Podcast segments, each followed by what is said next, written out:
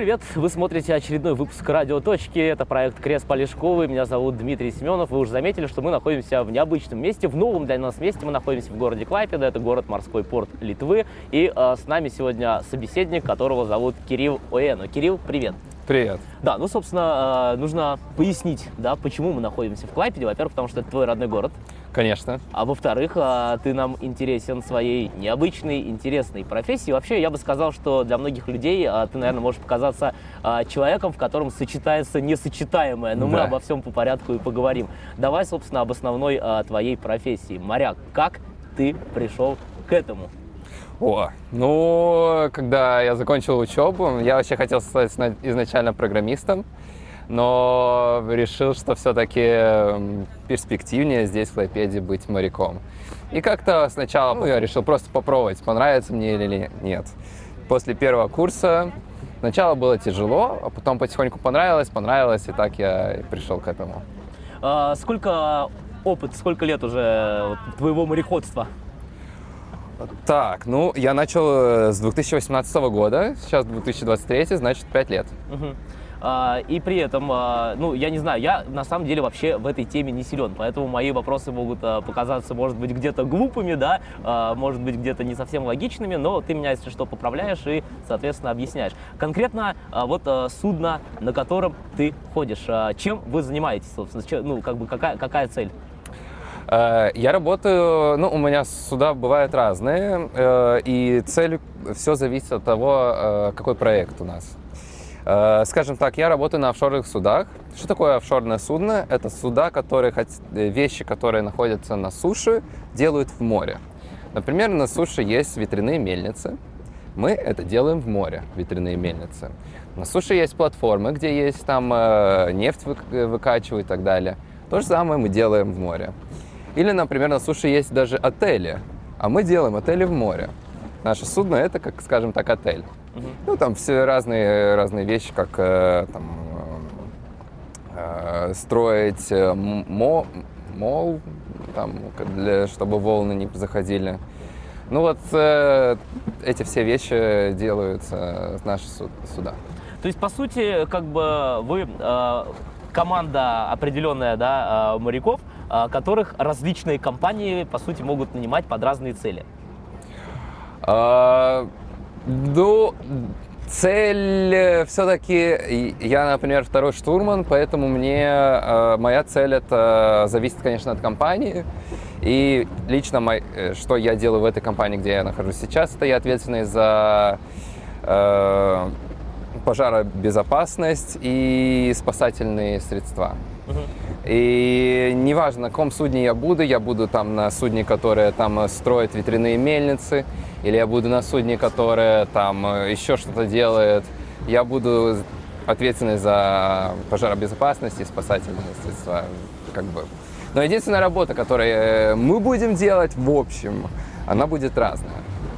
А, Ты э, сказал о том, что хотел вообще э, стать э, программистом, но в итоге в какой-то момент подумал, ну, Клайпеда, как бы, да, здесь э, перспектив больше с мореходством. То есть можно сказать, что сам город располагает к этой профессии, он как бы тебя натолкнул, вдохновил, что ли. Да, конечно, потому что здесь э, очень много людей, которые занимаются этим, которые работают в этой сфере. Это действительно такой морской город Мгм. достаточно. И поэтому, да, этот город наталкивает тебя на то, чтобы идти э, вот в эту сферу. Ну и все вот это море, то, что постоянно здесь тоже думаешь об этом. Э, Ну, э, такой вопрос, э, может быть, банальный, да, мы не будем конкретные цифры, но вообще насколько работа моряком позволяет жить комфортно и, собственно, там, не знаю, с крышей над головой, с хлебом на столе. Ну, вот, я- так как у меня нету семьи, мне очень комфортно. У меня достаточно... Я себе ни в чем не отказываю, я себе хочу, покупаю даже самые дорогие вещи. Там, э, начиная от э, каких-то банальных там э, кафешек, э, заканчивая машиной. То есть э, я могу... Я, я себе ни в чем не отказываю по своей профессии. Но при этом э, живешь э, постоянно ты в Вильнюсе? Почему в какой-то момент был сделан такой выбор? А, просто чтобы, чтобы как-то, когда ты находишься вне рейсов, да, вне моря, чтобы как-то от этого моря отдохнуть, что ли, подальше находиться? Не, Вильнюс это был мой э, такой проект, чтобы вообще я хочу уехать за границу, но Вильнюс это была такая первая остановка, где я бы хотел бы остаться, и мне понравился этот город, и я там как бы впустил свои корни и, и решил пока остаться в Вильнюсе на какое-то время. А за границу уехать, э, при этом остаться моряком? Да. Ну, Есть пока... какие-то направления перспективные стран? Э, я, я очень обожаю Голландию. Я когда в Голландии, я там просто чувствую себя очень свободно, и мне очень там нравится угу. находиться. Вот. Сколько в среднем э, занимает э, выход в море? В среднем лично на тех судах, в которых я работаю, это от 4 до 6 недель. Э, люди, которые там делают уже э, через океан, которые рейсы, тогда там уже будет и 4 месяца, и 6 месяцев, некоторые вообще и по 9 месяцев могут быть. Море забирает много сил? Долго восстанавливаться потом нужно после рейса? Хороший вопрос. Очень хороший вопрос. А, занимает сил и сам э, приход с моря несколько дней. Я бы сказал, может, дня 3-4 ты еще как бы еще непонятно, где ты находишься. А, и занимает, э, можно даже сказать, целую неделю сам, когда перед, перед морем ты уходишь, тогда у тебя тоже такое ощущение, как будто то ли ты дома, то ли ты еще в море, непонятно. Знаешь, а вопрос, который вот просто из моего такого субъективного любопытства, наверное, да, такое понятие есть, как морская болезнь. Вот я не знаю, есть у меня морская болезнь или нет, как это можно понять? И вообще, что это такое морская болезнь? Ну, морская болезнь – это когда судно начинает очень сильно качать, очень сильно качать. Это обычно бывает у мал- в маленьких вот таких судах, которые здесь, не, не такие большие, а вот маленькие суда. Когда идут в море, то эти суда очень сильно качают. Когда эти суда очень сильно качают, э, получается так, что тебе очень хочется, как сказать, в туалет. Э, все выходит наружу. Что-то здесь прям чувствует, чувствуется здесь, э, что что-то есть и должно это выйти.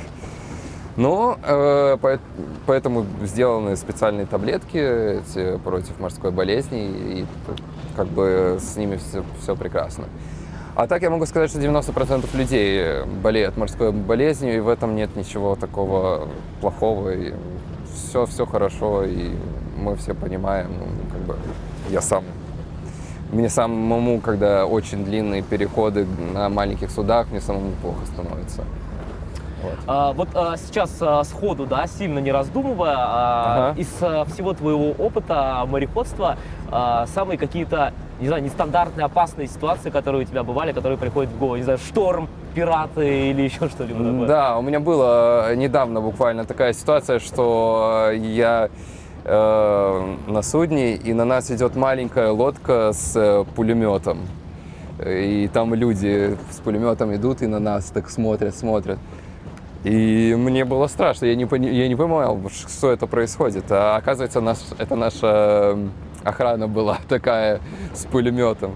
Но из, изначально я очень испугался, когда это увидел. Я прям, наверное, затрясся в тот момент, потому что ага. что может произойти? Может все что угодно произойти.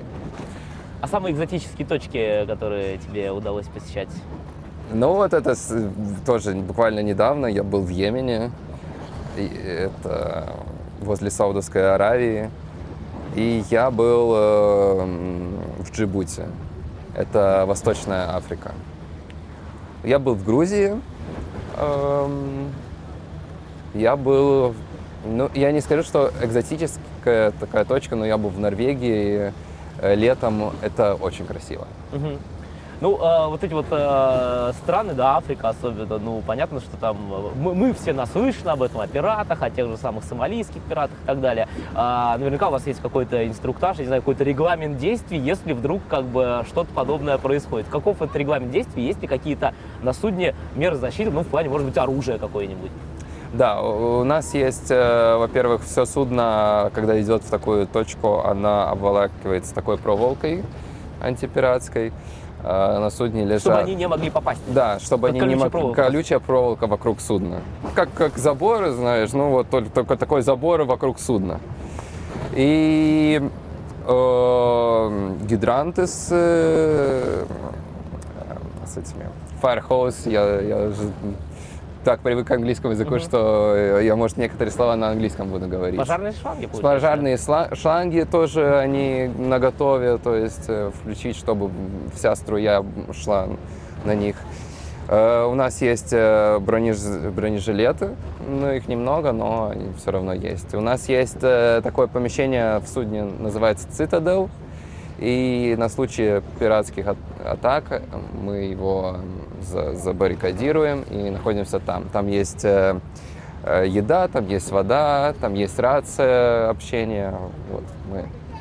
А если все-таки да, произошла ситуация, когда пиратам удалось захватить э, судно, экипаж, ну в данном случае мы говорим про ваш, да, а, то а, в какой, получается, вы э, находитесь юрисдикции? То есть кто должен вести переговоры и спасать вас? А, Та, а, соответственно, страна регистрации фирмы, от которой вы работаете, или страна вот гражданства, паспорта, от которой вы находитесь?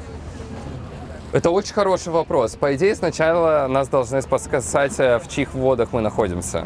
Мы находились э, в йеменских водах, то поэтому изначально нас должна спасать э, Йемен.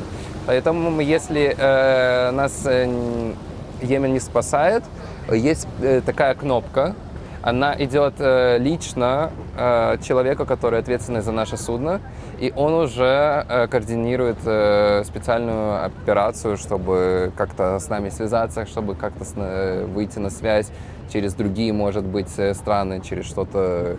Теперь уже он знает, что что-то произошло, и он э, будет делать действия. Говорят, э, да, если говорить э, о статистике, что, например, самолет это самое безопасное транспортное средство. Что можно сказать о кораблях, о судах? Ой, ну, э, как бы таких аварий уже случается э, редко, знаешь, как, как машины могут друг друга сделать аварию, на судах такие аварии почти не случаются. Судно всегда самое безопасное место. Если что, у нас есть спасательные шлюпки, мы их тоже можем, с, как бы, ну, по идее, я бы сказал, что судно оно одно, одно такое из безопасных. Э, Конечно, капитан всегда должен рассчитывать, смотреть наперед. Если капитан хороший, смотрит наперед, какая погода, в какой мы район идем, то тогда все, все должно быть хорошо и без- достаточно безопасно. А вообще, а, стати- ну, опять же, да, статистика или какая-то практика, а, сколько в среднем а, длится карьера моряка? Ну, это у каждого человека по-разному.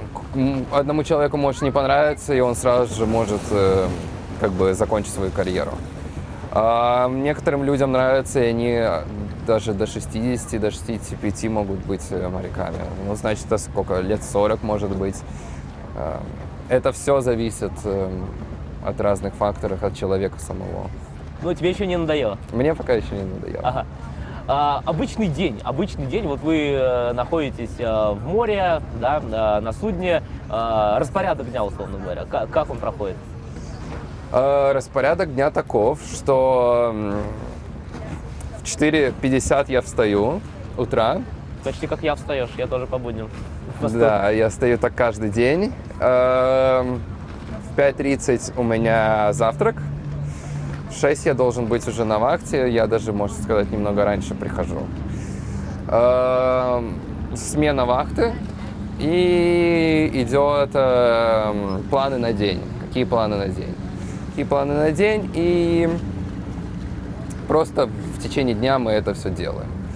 Бывает еще э, отдых э, полчаса в 10 часов и в 3 часа, и обед с 12 до часа. Мгм.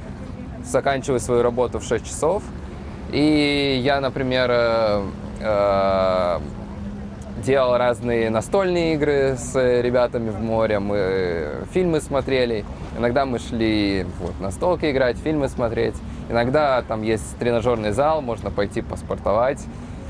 Иногда можно просто э, прийти в каюту, помыться и идти спать, как, Мгм. как, как кто хочет.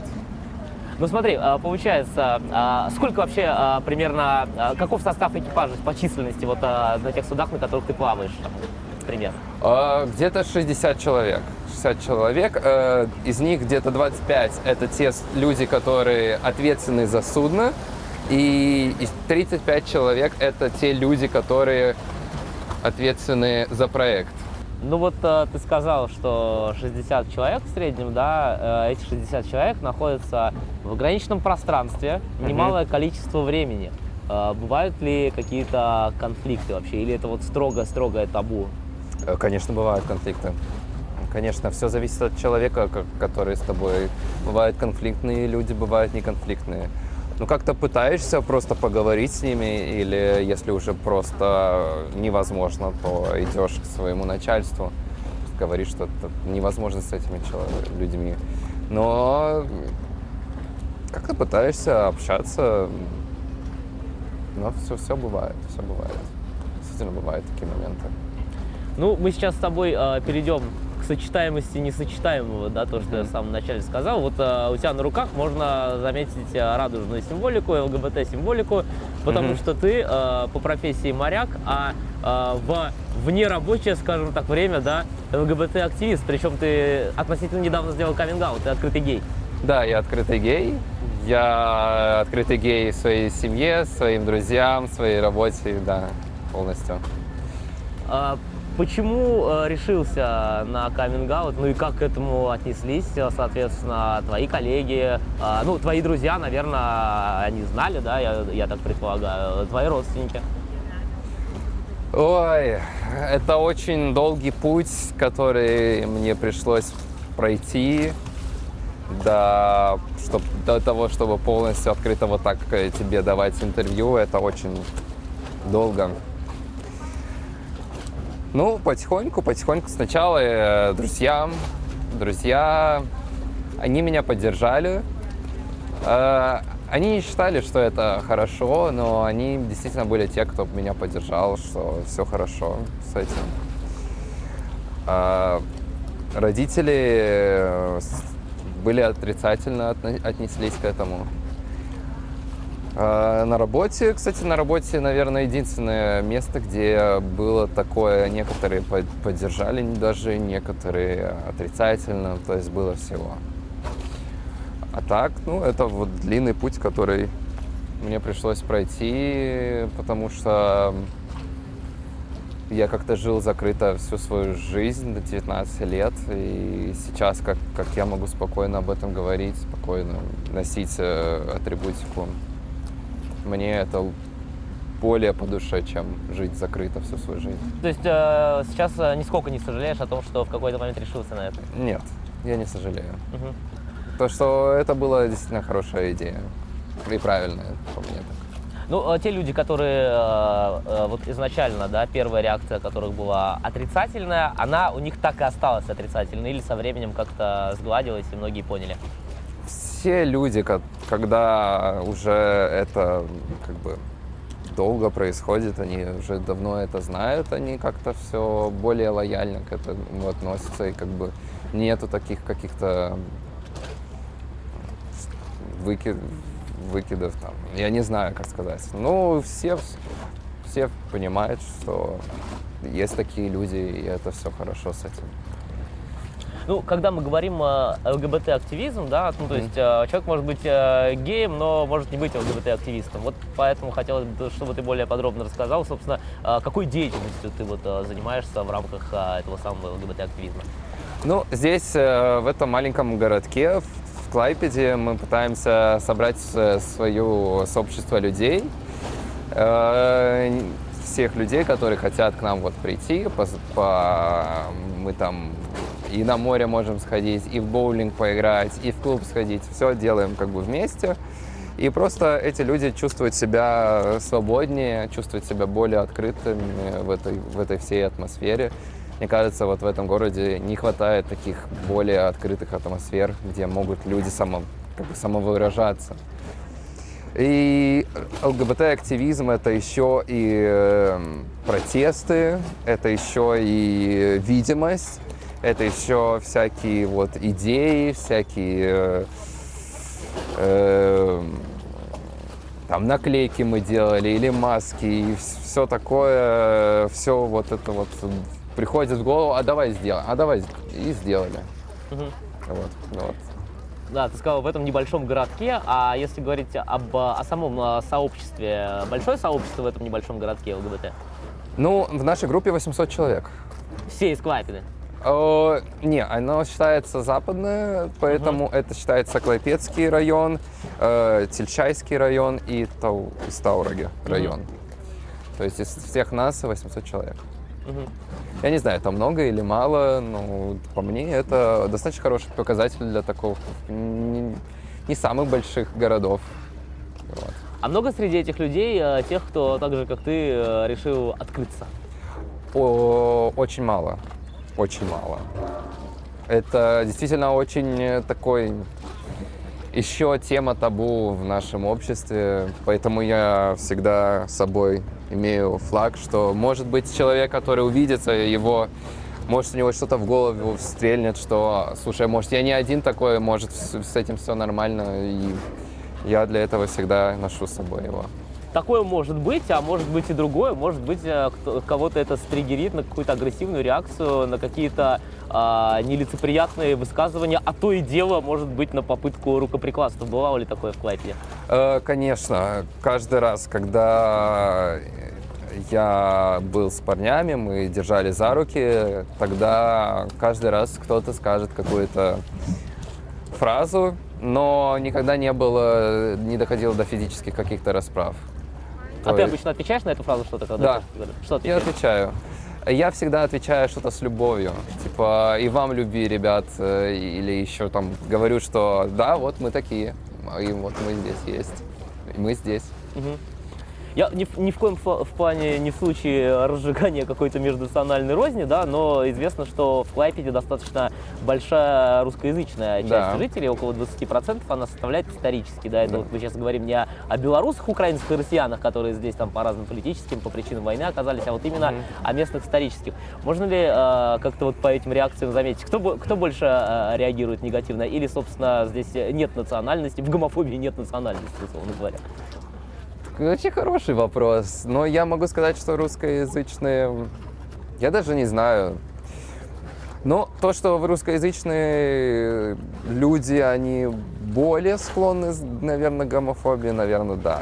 Потому что это и по телевизору, и с детства так учат, и как бы... Я думаю, да, что есть такое среди русскоязычных людей. Но и, и литовцев, честно говоря, я больше литовцев слышал. Вот. Так, как, в какой группе ты живешь, какой групп, с какой группой общаешься, то и, то и происходит. Ну, вообще, э, наверное, не секрет, да, что все-таки самый такой э, открытый город, самый, наверное, менее гомофобный город это Вильнюс, э, это столица, он вообще всегда был мультикультурным таким, да. А если говорить о Клайпеде, что, что можно сказать про Клайпеду, если сравнивать с другими городами, можно ли сказать, что Клайпед находится на втором месте после Вильнюса или нет? Ну, так как я не, не жил в других городах, я был в других городах только проездом, я могу сказать про Клайпеду только то, что это не самый гомофобный город, как мне кажется. Э, действительно, то, что я здесь не имел никаких э, физических расправ, никаких, э, никакого физического насилия здесь не имел. А я делал действительно очень много всяких э, мероприятий, куча, где я был даже и один, и просто один. Таких э, очень рискованных, таких очень э, экстравагантных даже, можно сказать, что достаточно люди приняли. И, и когда люди даже ходили в мэрию, люди, которые выбирались на пост мэра, Многие ответили даже, скажем так, не, нейтрально даже на мой вопрос на, на тему ЛГБТК+. Угу. Так что достаточно такой прогрессивный, можно сказать, город. А бывают здесь uh, local pride? Это, это как понять local прайд? Ну, как бы прайд, который проходит в Клайпеде. Мы понимаем, что есть в Вильнюсе большой прайд, а каждый год есть Балтик прайд, который вот на все три страны Балтии. А есть ли в Клайпеде свои прайды? Были небольшие мероприятия, где это не был прайд, это было такое толерантное просто мероприятие, где мы выходили с разными флагами, но такого как именно прайда здесь э, не было в Клайпеде никогда. Пока Раб- здесь... Работаете в этом направлении?